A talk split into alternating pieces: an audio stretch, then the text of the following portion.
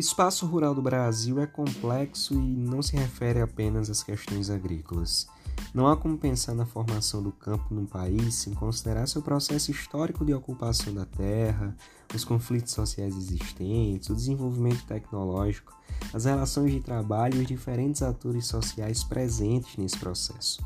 A modernização do campo brasileiro, ocorrida a partir da década de 1960, trouxe uma nova configuração social e econômica para o setor